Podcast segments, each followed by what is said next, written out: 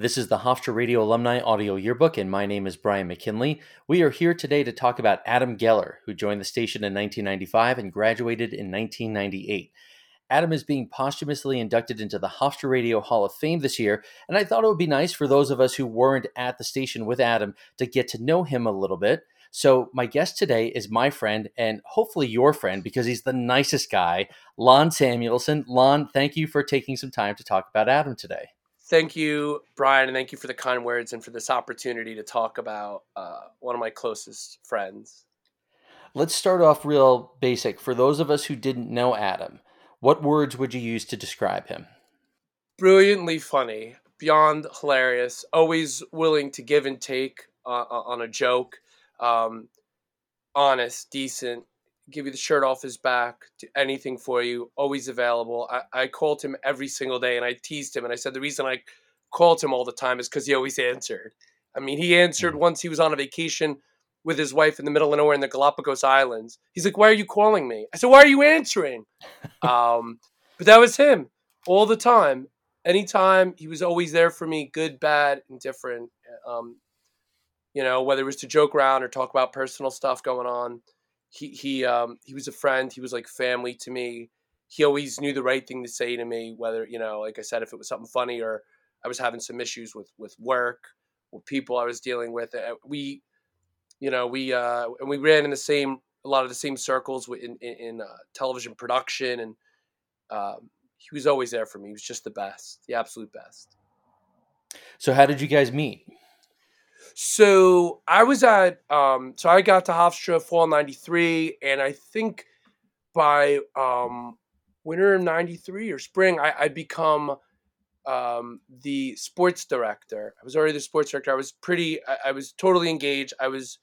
I was spending as many waking moments as I could at the radio station, and I guess Adam had transferred in um, to Hofstra University in '95 when Adam had first come to the station, he ran into me, and you know I introduced myself. All, all was all well and good. And when I when I was at Hofstra, I worked at the Hofstra Deli, so you know it wasn't odd for me to you know stop by the station and then you know like Clark Kent run into a phone booth and change to my Hofstra Deli gear and then you know to a shift there. So sure enough, Adam was there with a friend later, and sure enough, he ran into me. And I had also uh, I was also an RA, and I just so happened to be Adam's RA and he was convinced that you know I was stalking him, um, which was not true.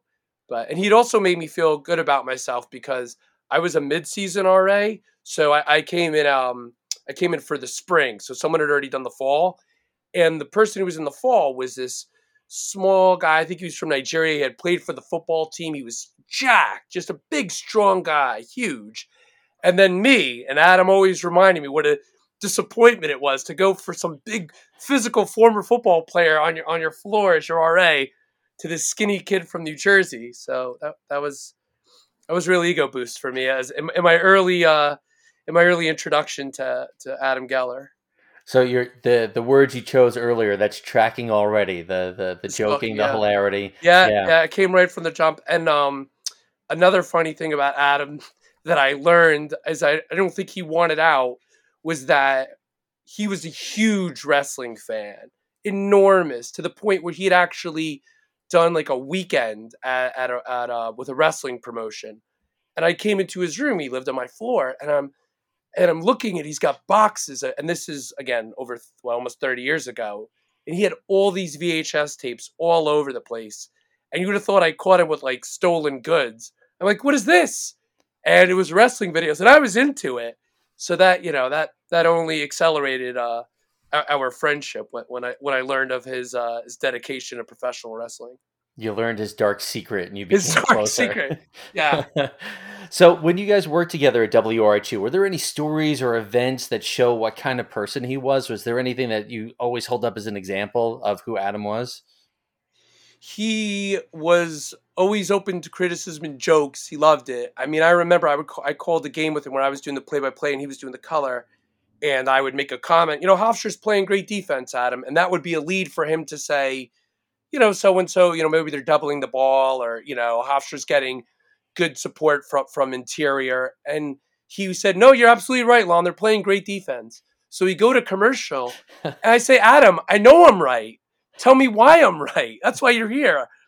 And he also, you know, I guess it was also new for him to do the color commentary part, and that's the part. So, so the play-by-play guy gives, you know, the background, what's happening, you know, the score, and who's going right to left, and, and the person with the color gives you little details inside notes about players, or you know, just just to you know, um, give more to the broadcast. And I remember there was a guy on Hofstra. His name was Lance Dunkley, and Lance was from Utah, and he transferred him from a junior college, and he was already married with a kid, which you know you didn't see very often. And Adam, Adam thought that was fascinating, and it was fascinating. But you know, there's always a time and a place. And I and I teased him, and we joked about it for years. Where he's like Lance Dunkley on the foul line, married, two kids. I'm like, really, man? Not now. Not you know his free throw percentage, score of the game. Not not about his personal life, but you so, know what? He loved it, man. He always, he always brought the funny. He always made it fun. So, what was your reaction when he threw that out there in the middle of the game? Did you give him like the side eye? Did you? Uh, I probably hit my cough button because I was laughing, which was which was typical when you were around Adam. You wanted to make sure, you know, uh, and I, I didn't want to make him feel too good about himself that he got me. So, but um, yeah, I probably I probably got on him after and gave him the business. And like I said, what was great about what another fun part about being his friend for for um, I guess I don't know almost thirty years uh, was no joke had an expiration date. They all right. there was always callbacks forever. Did not matter how long ago it was. That joke was always in play. Uh, I loved it. That that sounds entirely fair. Now, when you, when you guys were at Hofstra, were you were you thinking about? I know you were thinking about going into uh, you know a sports broadcasting career or something to do with sports. Did you guys ever talk about what Adam wanted to do after Hofstra? I think Adam was ahead of his time. So ultimately, the, the answer to your question is no, not definitively. I mean, I knew he wanted to be in front of the camera, um, and I think Adam was ahead of his time because he knew about. He created a, like a brand, the personality, which you see now, whether it's you know influencers, people on podcasts. He he had that vision. He knew. I mean, I think he was just ahead of his time. He he was doing everything. You know, he wanted to be. He he did television for Hofstra TV. He he did anything he could think of at the radio station, Jazz Cafe. He he did the news. He loved the election coverage. He had a real passion for politics back then. Um, he did the radio theater players. I don't know definitively what he wanted, but I think being either in front of the camera or on the microphone, that was it. He he had a lot to give, and he and he loved it. I, I so I, I think he wanted to just to just be a personality. Hmm. So aside from from the work stuff and the things you guys did at Hofstra Radio, you mentioned a couple times you guys were friends for a really long time. Yes do you have any any personal anecdotes or stories about you know after Hofstra that that have stuck with you? That's always a funny story that you bring up about Adam. So um, Adam had given me the opportunity to be a member of his wedding party when he got married. Um, you know, we were really close, hanging out all the time. And one of our favorite fighters, his name was Mirko Cro Cop, and he would wear a shirt that said um, Team Cro Cop. And when he would go walk to the cage, his his his, you know, the guys who, who would assist him, would come with him, would throw T-shirts into the stands. It's a Team Cro Cop.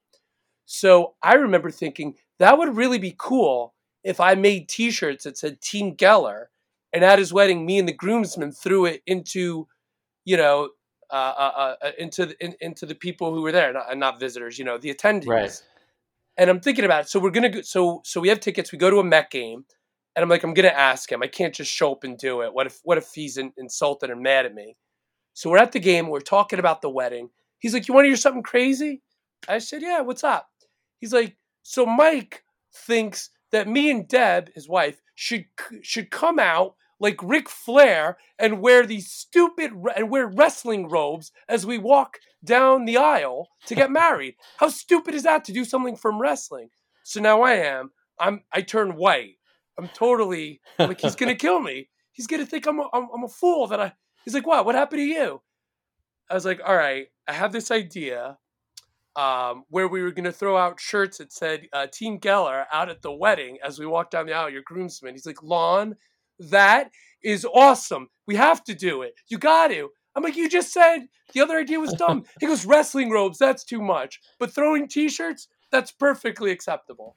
So so I had bought a bunch of shirts that said Team Geller, and uh, me and the groomsmen threw them out to fans. And if you've ever been at a sporting event, right, you know, pe- people act like you're throwing out bags of money. Yeah. You know, they're so excited, they're standing and going berserk. So, and all of a sudden, I think, you know, the wedding crew started, the wedding attendees started to realize they're getting free gear.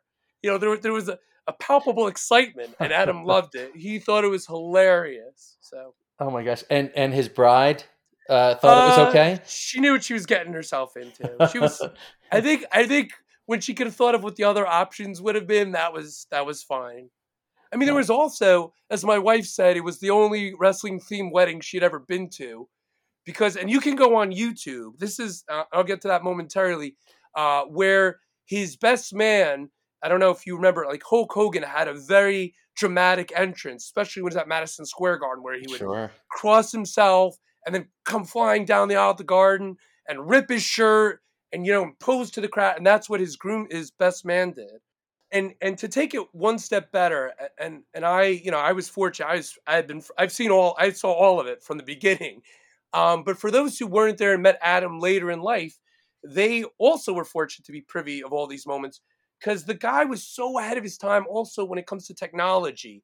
Like he was the first guy to get um, slingbox when no one had that he was the first guy to go out and buy um, a DVD burner and and burn all of his VHS. He was ahead of everyone on all that. And he could, if he met you on the street and mentioned it to you, he could pull it up on his phone instantaneously. Like anything you could think of, he was so quick. He uploaded all his videos. Like if you looked up Adam Geller or Hofstragrad 98, I guess on YouTube, you get to see all of this stuff. And people would tell people who you know we had we had um mutual friends who knew us from different places. You know, whether he freelanced somewhere or someone knew me from one of my old jobs, or you know, I, one of my I had a cousin who, who worked with Adam freelancing at Yes Network in Connecticut. He like immediately, and that's what endeared you to him so quickly. Like, he was so happy to share share himself with you and the funny stuff. I mean, he had no problem if you were looking at that and it was something that made him look silly and you took pleasure out of it. That gave him pleasure. And like immediately wanted, you know, gave you his friendship. You felt like you knew him from the jump, you know. And people would call me all the time, Lon, do you know Adam Geller? I'm like, yeah, why? Oh, I just met him this weekend and I saw videos of his wedding and you were in it and he showed me this other. I'm like, that's him. That's him, all right. Wow. Um, can you give us an idea of how important Hofstra Radio was to Adam? That was probably the main reason he came to Hofstra University because he knew what uh, a good station, a great station WRHU was, and the opportunities he would have. He he was in he was uh, at school at Florida Atlantic University in Florida for his freshman year, but he knew he wanted to come to New York. He knew Hofstra had a great communications program, and he knew that WRHU was a really well run student radio station that was his top priority when he came to school, and he got for, totally immersed himself in it. And like I said, everything. And he wasn't just like me with sports. He was sports. He was news. He was radio players. He was jazz show. Anything, anything he can get involved with. It meant the world to him. He loved Hofstra Radio. And even after he graduated, it stayed important to him. He was so special because he was so giving. He never forgot like how many how hard he had to work to get to where he was. I mean, he had eh, you know, unfortunately when he passed, you know, he had so many great gigs, but he had worked his tail off to get them. You know, being the stage manager, yes, working Olympics, working for doing shows for the UFC. He was traveling all over the world. And he would go out of his way to go back to Hofstra to meet WRHU students and give him his give them his number and let them know whatever anything he could do, any contacts he had. He would call students and say, "Hey, I got offered this gig to work at at, at Citi Field, you know, to do the score bug. I can't do it. Do you want it?" He went out of his way, and even alumni, like a guy's like he went to school with John, like John Lane had graduated. He was someone that you and I were with, Brian, mm-hmm. and and JL had graduated before Adam. He knew of him, and when John was really trying to get you know back into sports and journalism, Adam helped get him gigs and helped him make contacts. And again, he didn't even he barely knew John, but that's who he was. And and if you said, "Oh, I'm with WRHU," that's it. That's all you had to tell him. He would go out of his way to help you because it was it was a kinship. It was a family to him. That was that was he wore it on his sleeve. Anyone who who had those four letters next to their name, you were as good as gold to Adam. He would do whatever he could for you. Thank you for sharing that. Um, that that kind of leads into the next question. Um, I think you've already answered it, but you know, what is it to you about Adam's career that makes him worthy of the Hofstra Radio Hall of Fame? That he, after everything he had done, all the things he had accomplished, WRHU and the moments he had there, and the people he worked with, and the friendships he made, and and and those who came after him that he continued to help that was probably one of his greatest accomplishments and things he took great pleasure of because he loved RHU. It meant the world to him. It gave him a forum to really develop himself as a person, as a talent. I know the friendships he made myself, Curran, Anthony Curran, Anthony Garcia, Thad Brown, Dan Chantilly, all those guys. We were still we were all at his wedding, you know? I mean, we we were still his closest friends because we came up together because WRHU was, was the nucleus for for his family when he came to Hofstra, and it was so important to him. And I, I can't think of anyone who I think deserves this honor more than him. Uh, he flew that flag high. He he was so proud of it. He was so dedicated it during and after, and he's so deserving uh, of being enshrined in the WRHU Hall of Fame. Blonde man, oh, you're giving me chills. Thank you so much on behalf of the Hofstra Radio Alumni Audio Yearbook and the entire Hofstra Radio community, I, I think we all feel sad that Adam is not with us, but your testimony, your stories about him really make him feel alive. And thank you so much for sharing your time. Thank you, Brian. Thank you for the opportunity.